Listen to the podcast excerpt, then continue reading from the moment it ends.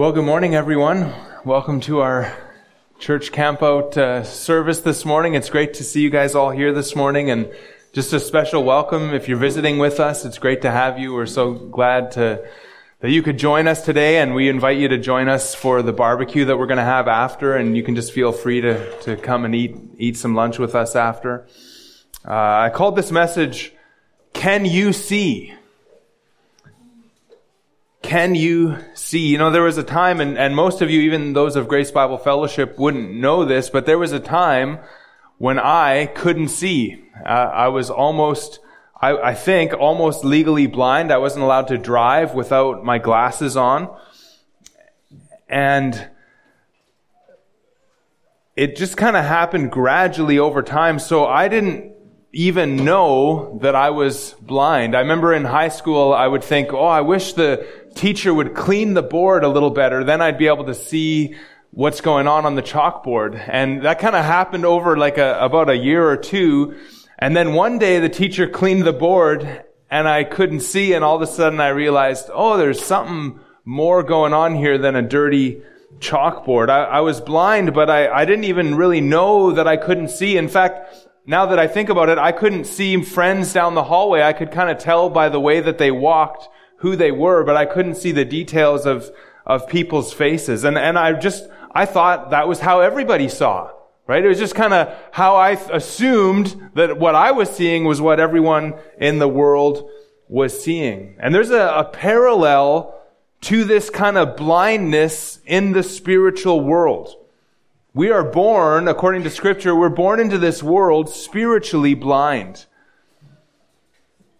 We can't see things properly. We can't see spiritual things properly. And the, the problem is we don't even recognize it. We don't even know that that's the case. Or perhaps we refuse to recognize it. We see everything different than how it really truly is, but we have no sense that the problem is our own. In fact, we have no sense that we even have a problem. And in our text today, we're going to look at a man who cannot see. Now, there's nothing wrong with this man's physical sight. At least as far as the scripture tells us, he can see physically just fine. But he has a spiritual problem, and that is that he is spiritually blind. And his spiritual blindness distorts his vision to such an extent that he doesn't recognize who Jesus is. He doesn't see who he is, and he doesn't see who other people are. And so his judgment is incorrect, it's skewed, it's distorted. He doesn't see Jesus rightly, he doesn't see other people rightly, and he doesn't see himself rightly. Now, if you've got your Bibles here today, we're in Luke chapter 7. So you could turn in your Bible to Luke chapter 7, verses 36 to 50. And we'll read the text here in a moment, but as we read, uh, and as you follow along as I read, I want you to notice the Pharisee, his name is Simon, I want you to notice his blindness and see how Jesus works to bring him to a place of seeing. This text is really designed to make us think about ourselves, and we're meant to compare ourselves by the people in the story and ask ourselves, can I see? Can you see? Well, let's see. Luke chapter 7, starting at verse 36, it says, One of the Pharisees asked him to eat with him, and, he, and that, that him is Jesus there. One of the Pharisees asked him to eat with him, and he went into the Pharisee's house and reclined at the table. And behold, a woman of the city who was a sinner, when she learned that he was reclining at table in the Pharisee's house, brought an alabaster flask of ointment, and standing behind him at his feet weeping, she began to wet his feet with her tears, and wiped them with the hair of her head, and kissed his feet, and anointed them with the ointment. Now when the Pharisee who had invited him saw this, he said to himself, if this man were a prophet, he would have known who and what sort of woman this was who is touching him, for she is a sinner. And answering, and Jesus answering said to him, Simon, I have something to say to you.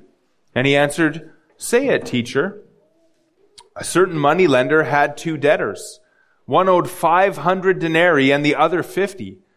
And when they could not pay, he canceled the debt of both. Now, which of them will love him more? Simon answered, The one, I suppose, for whom he canceled the larger debt. And he said to him, You have judged correctly. Then turning toward the woman, he said to Simon, Do you see this woman? I entered your house. You gave me no water for my feet, but she has wet my feet with her tears and wiped them with her hair. You gave me no kiss. But from the time I came in, she has not ceased to kiss my feet. You did not anoint my head with oil, but she has anointed my feet with ointment. Therefore I tell you, her sin, her sins, which are many, are forgiven, for she loved much. But he who is forgiven little loves little. And he said to her, Your sins are forgiven. Then those who were at the table with him began to say among themselves, Who is this who even forgives sins? And he said to the woman, Your faith has saved you. Go in peace. Now, the thing about spiritual blindness is that it's hard to see. And when someone has it, they often can't even tell that they have it. And so again, we want to ask ourselves this morning, how can I tell if my spiritual vision is judging things correctly? Or what are the marks of 2020 spiritual vision? We need to make sure we are seeing ourselves and we are seeing, most importantly, that we are seeing Jesus correctly. You see, Simon again couldn't really see the woman. And he couldn't really see his own self and his spiritual state and he couldn't see Jesus for who he really was. The woman, on the other hand, saw Jesus by faith and she was forgiven. She was saved. She was changed. And the question of verse 49 is really meant to bring us to a decision. Who is this? Who even forgives sins? Who is this? Who is this Jesus? Can you see him for who he truly is? Can you see Jesus correctly? And now as we look at this text, we're going to go through it through the four scenes. And again, are you seeing correctly? And the, the first scene that we, we're going to look at is in verse 36 to 39, and we're going to call it the dinner. So we see first of all here the dinner. And in verse 36, one of the Pharisees asked him to eat with him. And so one of the Pharisees wanted to have dinner with Jesus. And we learn from verse 40 that his name is Simon. And Simon was a Pharisee. And as a Pharisee, he would have been a fastidious law keeper. He would have carefully obeyed the outward form of the law. He would have had a sense of religious purity that, at least for most of us, would be very difficult to relate to. The Pharisees saw themselves as righteous people. They were holy people and, and they kept away from sinners. They kept away from the outskirt, the, the, the, the, the sinful society. And, and, and they would, they, they thought that any kind of sinner coming into their presence would contaminate their purity. And so the Pharisees have, have been introduced already in the book of Luke. If we had been going verse by verse through Luke, and, and up to this point already in Luke, every time we meet a Pharisee, they're always hostile towards Jesus. Every single Pharisee is hostile. For example, in Luke chapter 5, when Jesus tells a paralytic, friend, your sins are forgiven you. In Luke 5:21, the scribes and the Pharisees began to question saying, "Who is this who speaks blasphemies? Who can forgive sins but God alone?" Jesus went on then to, to heal uh, the, the man and, and to show that he had authority on earth to forgive sins. That's from 524. A little later on in Luke chapter 5, when Jesus called Matthew to follow him, look at 530 if you're there in your Bible. And the Pharisees and their scribes grumbled at his disciples saying, why do you eat and drink with tax collectors and sinners? The Pharisees couldn't understand why Jesus would be near these sinful people. Look at Luke chapter 6 and verse 2. Some of the Pharisees said, Why are you doing what is not lawful on the Sabbath? And then in 6 verse 7, the scribes and the, and the Pharisees watched him to see whether he would heal on the Sabbath so that they might find a reason to accuse him. The Pharisees were hostile towards Jesus and their top complaint was that Jesus associated with sinners. They rejected Jesus and they rejected the one who God sent to prepare the way for Jesus, that is John the Baptist. Remember, John had come preaching a baptism of repentance and he called the nation to repent, to turn from their sins and to believe on the coming Christ. But the Pharisees, they didn't see themselves as sinners. They, they thought they were righteous. They thought they had no need of repentance. And according to Luke 17 and verse 30, the Pharisees and the lawyers rejected the purpose of God for themselves, not having been baptized by him. And so they weren't baptized by John's baptism. They rejected John and they rejected Jesus. Jesus said about them in Luke 7:34, "The Son of Man has come eating and drinking, and you say, look at him, a glutton and a drunkard, a friend of tax collectors and sinners." Again, for the Pharisees, the highest insult that they could think of was to call Jesus a friend of tax collectors and sinners. And now, in our text, we're introduced to a Pharisee who is requesting to have dinner with Jesus. Now, why exactly this man wanted to eat with Jesus, we're not told. It could be that he wanted to humiliate Jesus. And we'll see later that the, the treatment that he gave Jesus at dinner was, was uh, really not a very good treatment. He neglected many of the common courtesies of a good host as Jesus comes to his house to eat dinner with him. Now, could it be that he wanted to humiliate Jesus? Could be that he wanted to examine who Jesus was for himself. Look at, look at chapter 7, right after Jesus raised a young man from the dead. Look at Luke 7, 14. Then he came up and he touched, touched the bier and the, and the bearers stood still. And he said, Young man, I say to you, arise. And the dead man sat up and began to speak, and Jesus gave him to his mother. Verse 16, fear seized them all, and they glorified God, saying, A great prophet has arisen among us, and God has visited his people. And so the people were saying, a great prophet has arisen. Now look at what Simon says in his heart in verse 39. He said to himself, if this man were a prophet, he would have known who and what sort of woman this was who was touching him, for she was a sinner. And so the crowd's going, hey, uh, a great prophet has arisen among us. And Simon seems to be examining Jesus to see if he really was a prophet. And when he says in verse 39, if this man were a prophet, the construction in the Greek there shows that he doesn't actually believe at this point that Jesus is a prophet. And, the sense then is, if this man were a prophet and he isn't. So now back to verse 36. We've kind of introduced the Pharisees here. Verse 36, one of the Pharisees asked him to eat with him and, and he, that is Jesus, went into the Pharisee's house and reclined at table. Now, in order to really understand what's going on here, we need to learn a little bit about homes and dinners in the ancient Near East and Israel.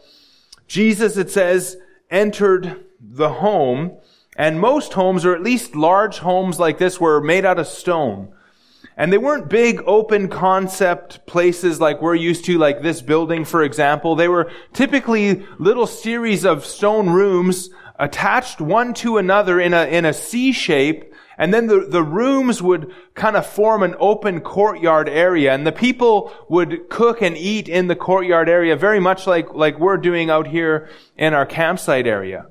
And a dinner like this was a public affair. This was the, the, the public and uninvited guests would come to the dinner. And just, this was a nightly thing. They would come to dinners and they would listen to the conversations of these holy people and, and they would watch what kind of food they were cooking and they would kind of listen into the conversations. And that was kind of their entertainment for the day to go to one of these big Pharisees' houses and see what they were having for dinner and listening to the conversations. And to do so what wasn't considered rude in the least.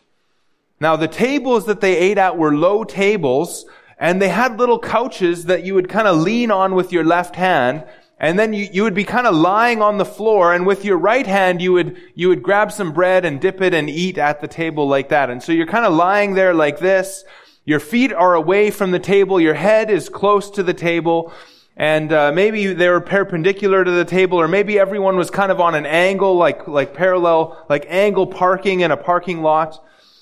And the servants, they they kind of they served the meal from around the outside, and then behind the servants would be all the people in the community that wanted to kind of get in and get a good place and see what was happening at dinner. Now, to host a meal like this was a, a bit of a status thing. You know, everyone could see how you hosted. Everyone could see what kind of food you were serving and your, your delicious food and how you treated your guests and, and everything was really on display. And a good host would, would first greet his guest with a holy kiss, usually on the cheeks. And they would have a servant. They would wash your feet. Or at least they would provide some water there so that when you arrived at the house, you could wash your own feet. Now, feet in the ancient Near East were a huge problem because it was hot and dusty and dirty and you were wearing leather sandals.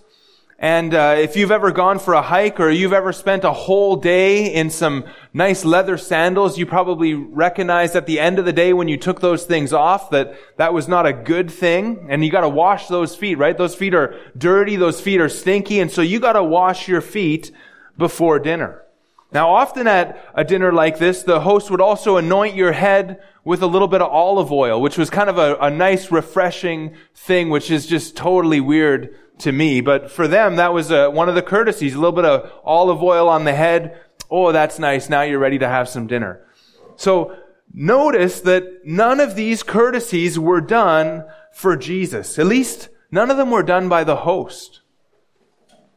Now, how much to make of this lack of hospitality is, is hard to decide. One commentator said that this was a declaration of war that, that by not doing this, it was just a total affront and a declaration of war. Another said this was a calculated snub. Uh, uh another said that uh, uh, another rabbi might have stomped out after such a shoddy welcome. But others who have kind of looked at this say, well, maybe there's, it's not quite so offensive. Um, maybe maybe this isn't isn't totally out of place. And so it's a little bit difficult to know exactly how much we should make of all this. Now the fact that jesus later points out publicly that that simon hasn't treated him according to these courtesies shows at, at least that he wasn't treated according to the cultural norms of the day. Now typically when you had a traveling rabbi over to your place for dinner you are going to treat and honor these guests, especially at a public dinner like this again. Now, verse 37 introduces us to another character. It says there in the ESV, behold, a woman of the city who was a sinner. And behold is a good translation. Some of them have left out the behold, but it's really behold. And there's a sense of shock here as this new person enters into the scene. Behold, a woman who was a sinner shows up at this dinner. And she's a woman of the city who was a sinner. Now, the, the best translation might actually be more like this. Behold, a woman who was a sinner in the city. A woman who was a sinner. This woman was known in the city for her particular sin. Now, her sin isn't disclosed, but it'd be pretty obvious to guess that, that she was most likely a, a prostitute. Now, the woman came knowing that that Jesus was there and she brought an alabaster flask or a, a, a vial, a, a, flask of ointment or perfume. And, and alabaster was an Egyptian marble and it was used to hold perfume. It was a perfume container. And most likely this perfume was very expensive. And it, it seems that this woman would have met Jesus before or at least heard him preach at some previous time. And she brought this perfume it seems, with the intent of anointing Jesus. But when she arrived with her perfume, she was overcome with emotion and she began weeping. Verse 37 again, and behold, a woman of the city who was a sinner, when she learned that he was reclining at table in the Pharisee's house, brought an alabaster flask of ointment and standing behind him at his feet, weeping. She began to wet his feet with her tears and wiped them with the hair of her head and kissed his feet and anointed them with ointment. Now, unlike Simon, this woman sees Jesus for who he truly is. Simon thinks Jesus is a false prophet, a friend of tax collectors and sinners. This woman sees much more. She's overcome with emotion and she's weeping and she's weeping enough to wet Jesus' feet with her tears. That's a, that's a lot of tears.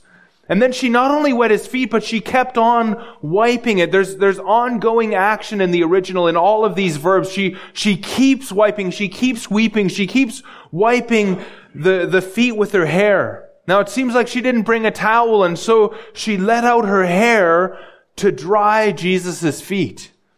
Now, women in that day would not let down their hair. And again, this shows that, that this woman was overcome. And she's kissing Jesus' feet, ongoing kissing of his feet and anointing them with the perfume. She's continually doing this. She had, like Jesus says, she, she hasn't stopped kissing my feet since I arrived. Now this is an act of devotion to Jesus Christ. And Jesus interprets this as love in verse 47, it says, she loved much. But Simon sees the scene very differently. Verse 39, now when the Pharisee who had invited him saw this, he said to him, if this man were a prophet, he would have known who and what sort of woman this is who is touching him, for she is a sinner. Now Simon again doesn't think Jesus is a prophet. If he were a prophet, he would have known who and what sort of woman this was who was touching him. Again, the Pharisees had an acute sense of ritual purity, and for a, a sinner to touch them would have made them unclean in their mind. And so, if Jesus were a true prophet, Simon thought, he wouldn't have allowed this to happen. He wouldn't have allowed a sinner like this woman to touch him. Now, Simon has judged the woman and he has judged Jesus. Notice in verse 39, he, he said this to himself. He didn't speak this out loud. But Jesus is a prophet, and yes, he's much more than a prophet, and he sees right into Simon's heart. And he knows exactly who and what sort of a woman is touching him, and he knows what kind of a man is hosting him. And so he tells a parable then to show Simon that he is seeing everything wrong. And we're going to call this number two now. We move into the parable and we're going to just call it the debtors. This is the parable of the two debtors, the verses 40 to 43. And so number two, the debtors. And it's amazing here as we come into this, just to recognize in verse 40 that Jesus answers Simon's thoughts.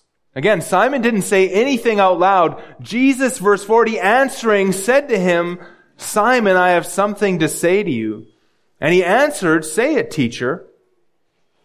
I have something to say to you is maybe a, a nice way to initiate a conversation that you know that the other person doesn't want to have. And so, Simon, I have something to say to you.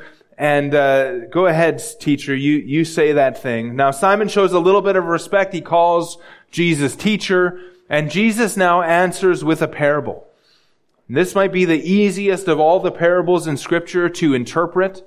Verse 41, a certain money lender had two debtors. One owed 500 denarii and the other 50. When they could not pay, he canceled the debt of both. Now, which of them will love him more? Now, 500 denarii was about a year and a half's wages, and 50 denarii was about two months' wages. Now, neither of these two people were able to repay the debt. The debt was too much for them. And so the money lender graciously forgave both debtors. That's how the NASB translates it. The, the, the money lender graciously forgave the debtors. The ESV says he canceled the debt. Now, the word there comes from the word grace. And the word became one of the apostle Paul's favorite words for forgiveness. Colossians 2 and verse 13, for example, uses this word. Paul says there of the Colossians, and you who were dead in your trespasses and the uncircumcision of your flesh God made alive together with him, having forgiven us all our trespasses. And there's that word, having forgiven us all our trespasses. Colossians 3.13 has that word again. Paul says there, bearing with one another, and if one has a complaint against another, forgiving each other, as the Lord has forgiven you, so also you must forgive. And so this moneylender freely forgave or he canceled the debt of both of these people. And, forgiveness is the canceling of, of the debt of our sin against God. Forgiveness is an act of grace. It's an extension of grace. One lexicon said of this word that it means to show oneself gracious by forgiving wrongdoing. Now, by asking the question at the end of verse 42, look at it there. Jesus asked Simon, which of them will love him more? Jesus makes Simon acknowledge that more forgiveness will mean more love.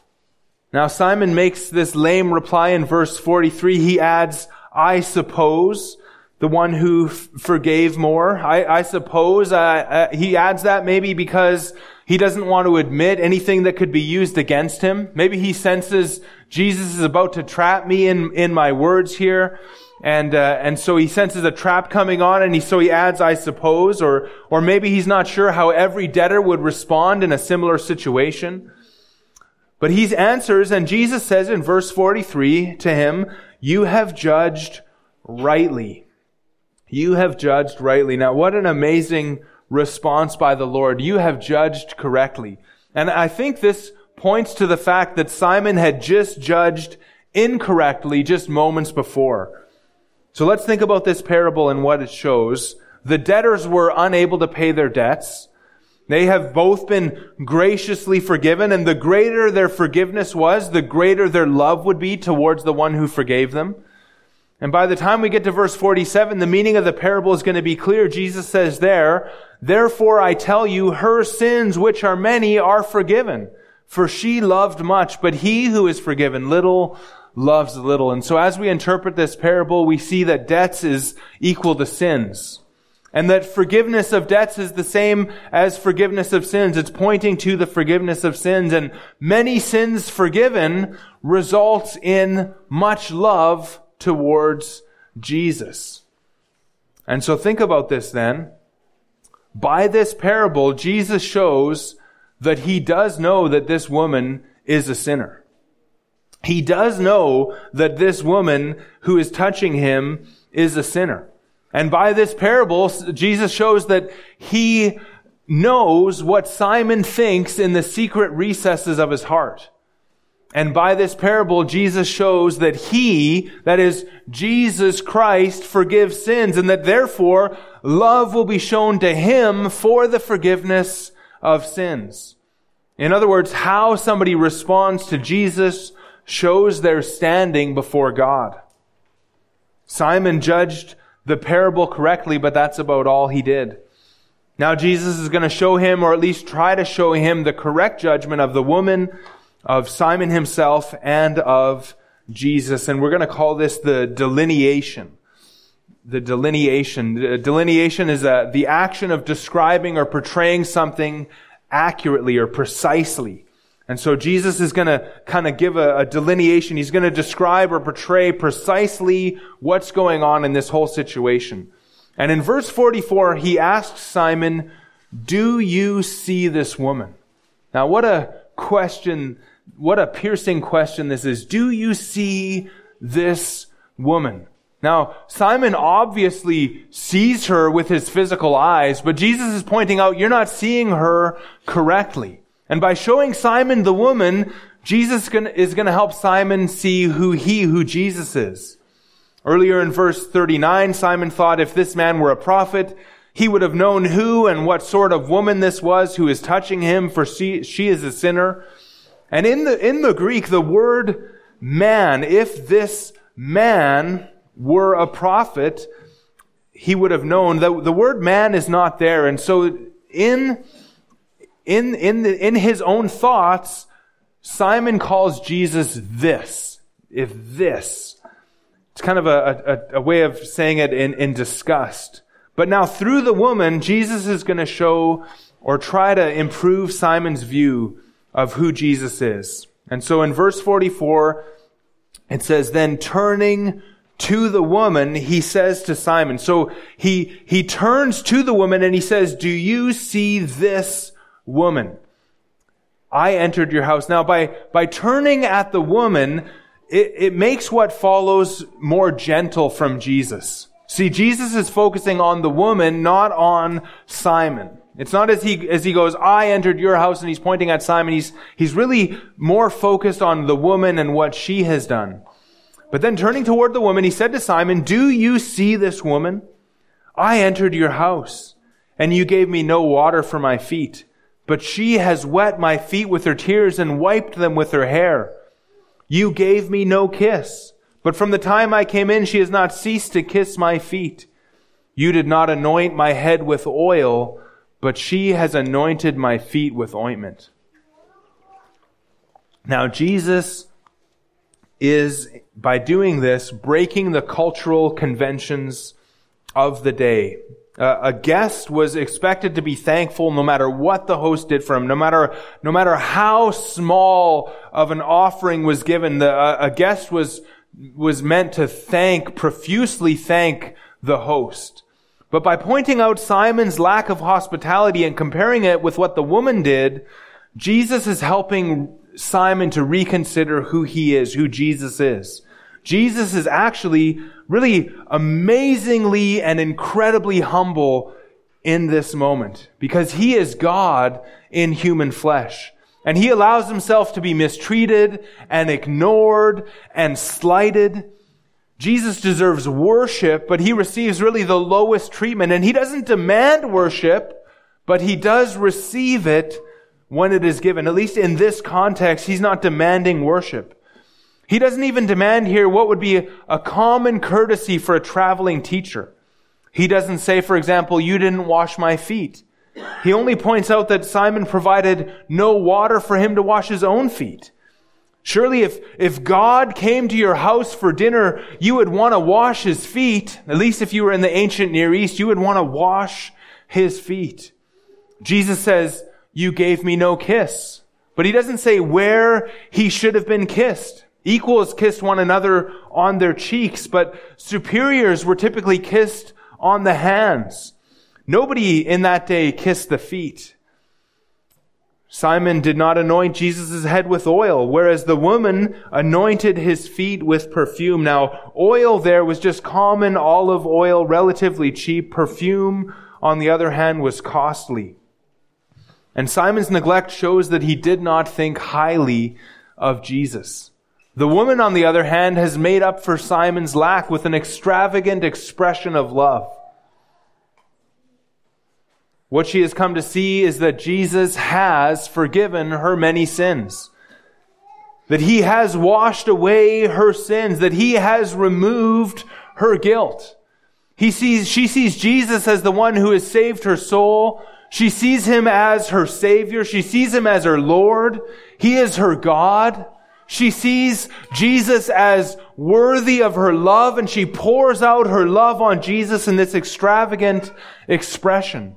And she doesn't care what anybody thinks. She's determined to show love towards her Savior. And Jesus concludes his delineation by tying what happened at dinner to the parable of the debtors, verse 47. Therefore I tell you, her sins, which are many, are forgiven, for she loved much. But he who is forgiven little loves little. Now there's so much to look at in this one little verse. Jesus again shows that he knew who and what sort of woman she was. He knew that she was a sinner. He knew that her sins were many. He says her sins, which are many. He knew this woman. And he also knew that those many sins that she had were forgiven. The New American Standard translates that as have been forgiven. Your sins, which are many, have been forgiven. The ESV says your sins are forgiven.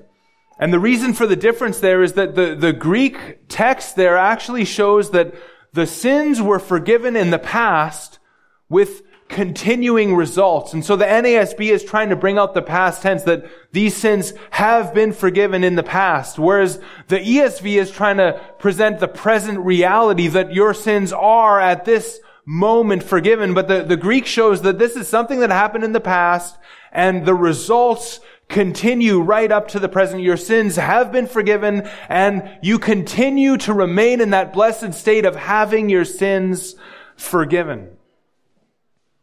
The word for forgiven in verse 47 is a, a, different word for forgiveness than verse 42.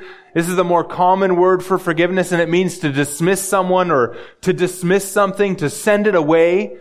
And when it's used with sins, it means to release someone from the legal or moral consequences of their sins. And so this woman is now released from the consequences, from the penalty of her sins. Her sins have been pardoned and they are pardoned. Her sins, which are many, have been forgiven and they are forgiven. And the penalty for those sins have been removed and it is removed. The penalty of hell and separation from God no longer applies to this woman.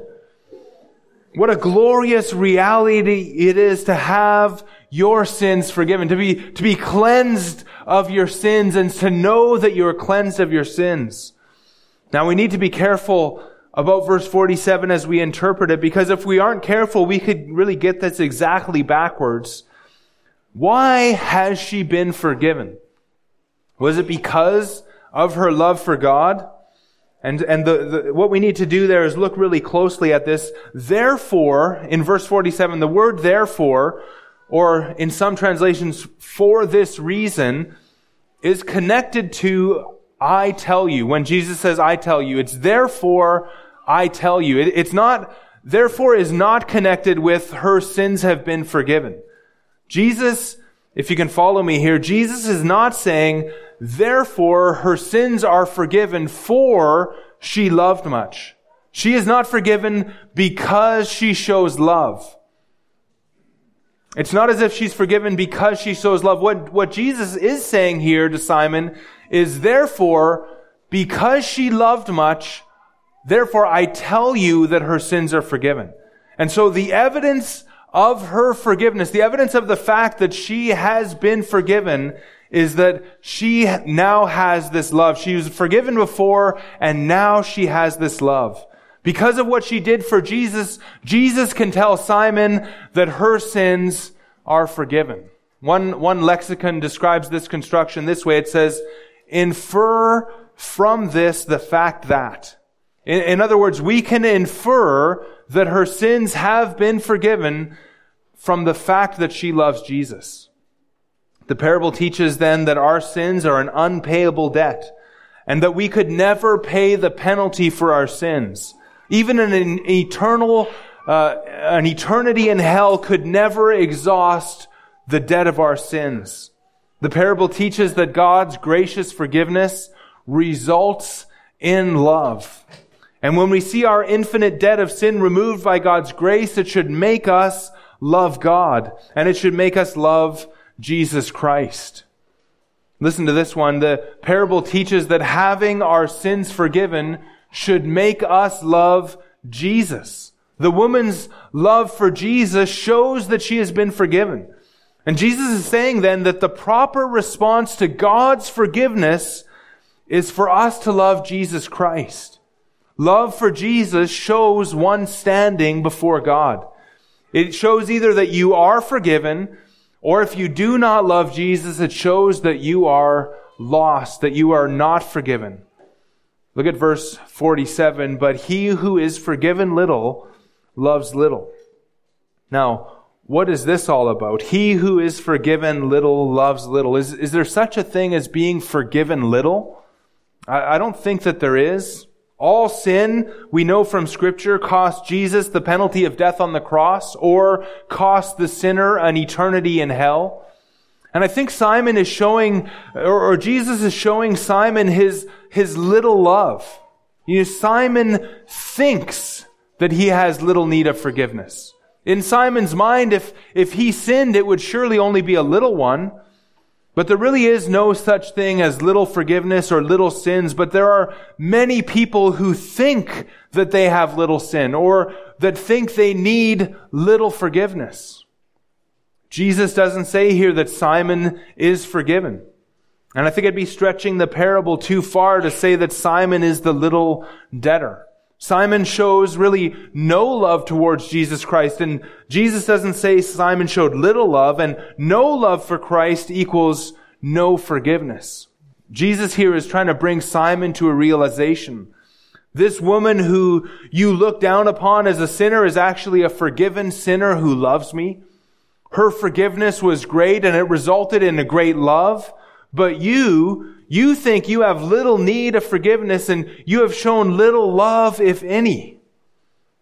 Remember what the great commandment is? Deuteronomy 6 5. You shall love the Lord your God with all your heart, with all your soul, and with all your might. This is the, the great commandment. This is what we are called to do. If we would earn salvation by our works, we must love God with all our heart, all our soul, all our mind, all our strength for all of our lives. This is an impossibility for sinners. And if you or Simon have broken the greatest commandment, that must be a great sin. And so Simon was guilty of great sin. Simon was in danger of eternity in hell. And you and I, we are guilty of sin. And so we see here that how Simon turned the mirror on, or how Jesus turned the mirror on Simon to try to show him his sin. What about you? Can you see your state before God? We've seen the dinner then, the debtors the delineation. Now in verses 48 to 50, we see the declarations, and there's three declarations here. Jesus makes two declarations to the woman. In verse 48, he says to her, Your sins are forgiven. And in verse 50, he said to the woman, Your faith has saved you. Go in peace. And in verse 49, the crowd makes a declaration among themselves. Look at verse 49. Then those who were at the table with him began to say among themselves, Who is this who even forgives sins? Jesus tells the woman, Your sins have been forgiven, or your sins are forgiven. Again, the same tense as we saw earlier. Your sins have been forgiven in the past and are forgiven right now. Now, again, this is not a pronouncement of forgiveness, as though this woman in this moment was forgiven. This is a pronouncement of something that has already happened in the past and the results of that thing happen even up to the present moment. This woman has been forgiven before and she continues to remain forgiven. This is a, a, a pronouncement by Jesus of assurance of her salvation. Jesus is telling her what has already happened to her.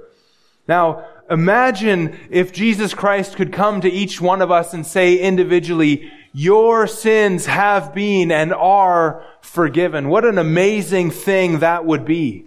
Imagine if Jesus could come and say, your sins have been and are forgiven. But still, we can know just as surely as her because Jesus has spoken to us through his word. And so we can know as surely as this woman that if we see love for Christ in our hearts, we can know that our sins are forgiven. In fact, why don't you just, just to see this yourself, turn to 1 Peter chapter 1 and verse 8 with me. We're going to look at just two verses in 1 Peter here.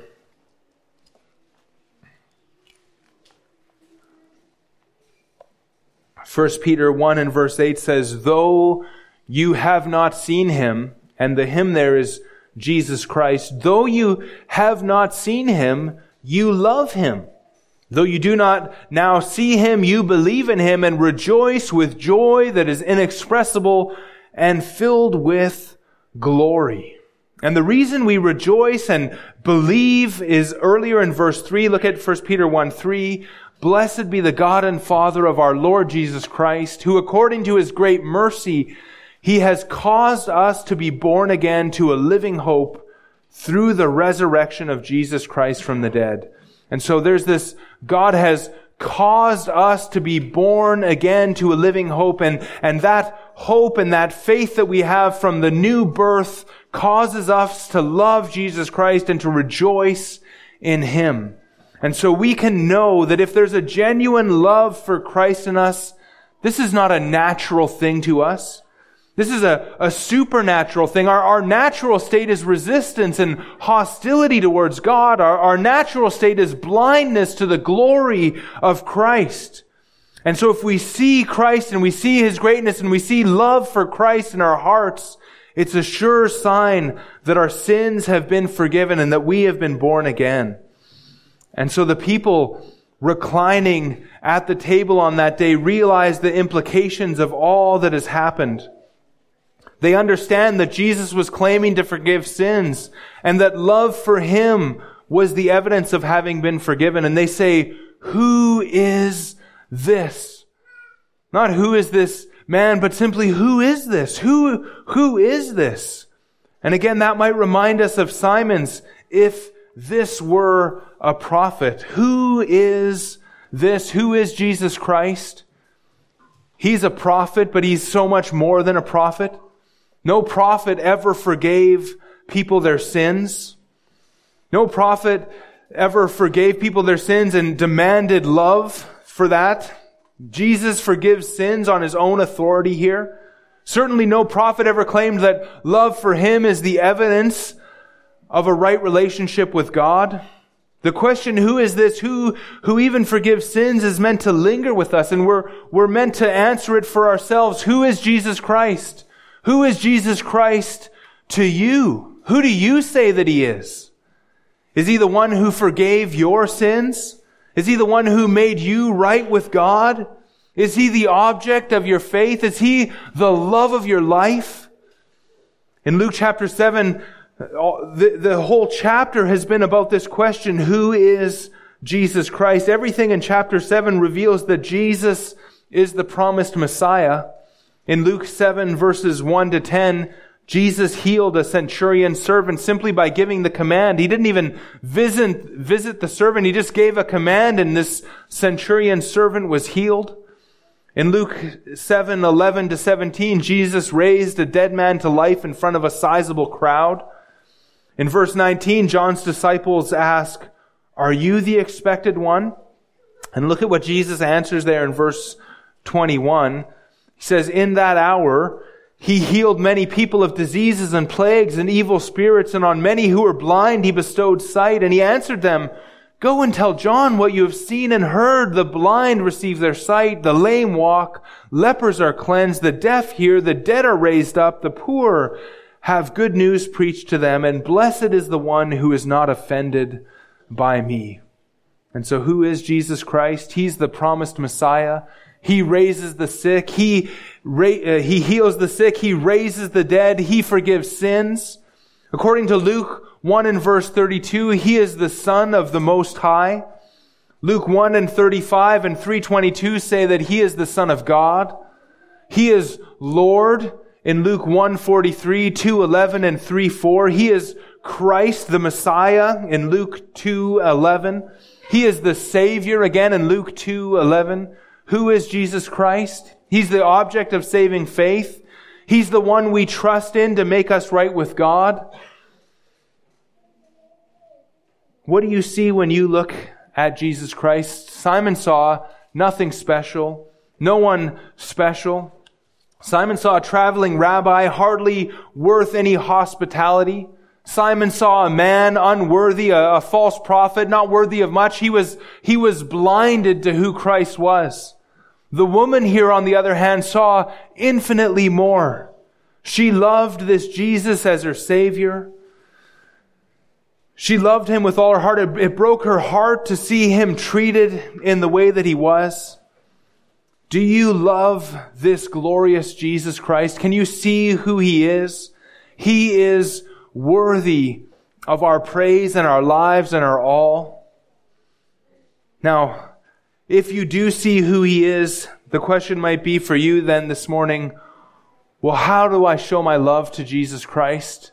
I recognize that He is my Savior. I recognize that He is glorious, that He is worthy, that He is wonderful. How do I show love to Jesus Christ? Well, there's really two ways that He has given us, and, and one is by loving one another. Because we are, as a church, as the church, we are the body of Christ. And so when we love one another, we love Jesus Christ.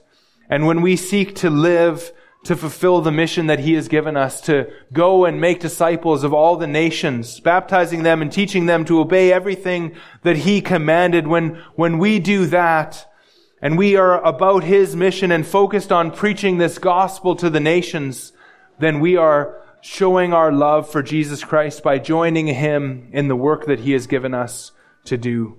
But if you're here this morning and you haven't been forgiven of your sins and you haven't seen the glory of Christ such that you turned to Him and trusted Him for your salvation, I would urge you to be reconciled with God today, to turn from your sin to recognize the, the spiritual danger that you are in because of your sin and to trust in this Jesus Christ who alone can forgive your sin and can reconcile you to God. And if you have any questions about that or you want to talk about that, you can talk to me or you can talk to really any one of us and we would be so glad to point you to this Savior and to explain more about His glorious forgiveness. Let's pray. Lord, we come and we thank you for this wonderful scene that we've been able to look at. We thank you for providing us this scene in Holy Scripture that we might see who Jesus Christ truly is through Simon and through the woman.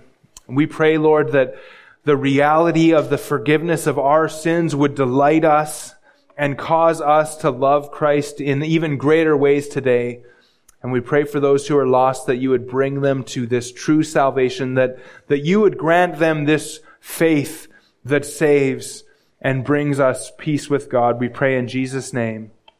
Amen.